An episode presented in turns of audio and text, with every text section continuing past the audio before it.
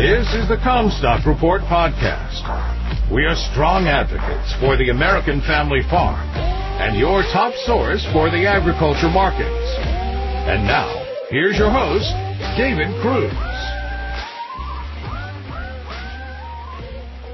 This is David Kruse with the Commstock Report. CO2 pipeline project differences. There are three CO2 sequestration pipeline projects under development with two, Summit Carbon Solutions and Navigator CO2 Ventures, crossing our region locally. I have clients who are dealing with both companies asking easements from them. I have personal experience with Summit Carbon Solutions, having signed an easement with them, with second-hand information from clients and others dealing with Navigator. I can tell you that the two projects are both attempting to build pipelines to connect ethanol plants to deep CO2 sequestration sites, but the structure and progress of the two are about as different at this point as day and night. The largest difference between them starting out is that Summit is buying an easement and Navigator is buying a three-year option to acquire an easement. Summit is paying more than Navigator, more than twice as much, according to someone dealing with both, I am told.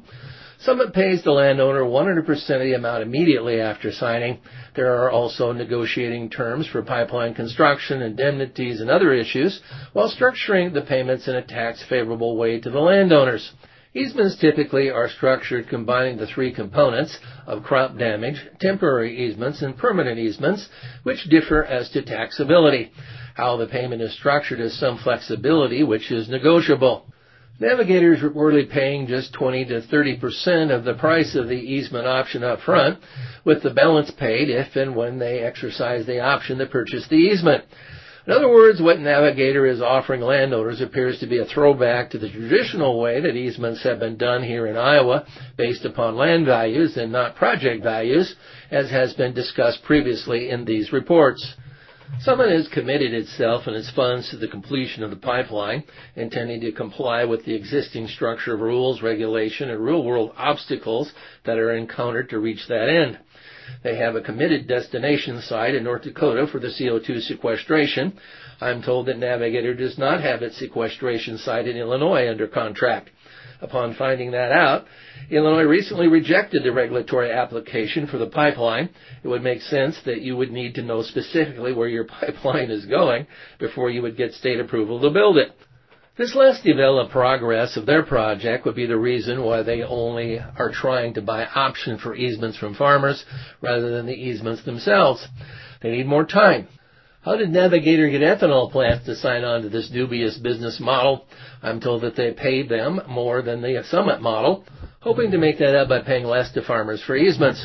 At best, it will take Navigator much longer to succeed, which in my opinion appears to be a tall order. And if Navigator fails, their ethanol plants have nothing. What CO2 pipeline opposition doesn't want to hear CO2 pipeline opponents should be able to see that under the current structure for regulatory approval of pipelines, that Summit will be able to comply sometime this year, gaining eminent domain power over holdouts to build their pipelines. They will have a supermajority of landowners on their route who have committed to easements voluntarily. It is not surprising then that pipeline opponents as, as beseech state legislators to quickly change the regulatory rules before Summit can succeed under current ones. House legislators in South Dakota passed a bill that would restrict CO2 pipelines in that state, but it was resoundingly defeated in their Senate 9 to 0. Here in Iowa, according to the Des Moines Register, a bill in the Iowa House that would require companies seeking to build carbon capture pipelines to reach deals to buy 90% of the land on their route before they could seek eminent domain. That bill passed the House but failed to be taken up by the Senate. These legislative efforts to block CO2 pipelines are stymied in South Dakota and Iowa for now.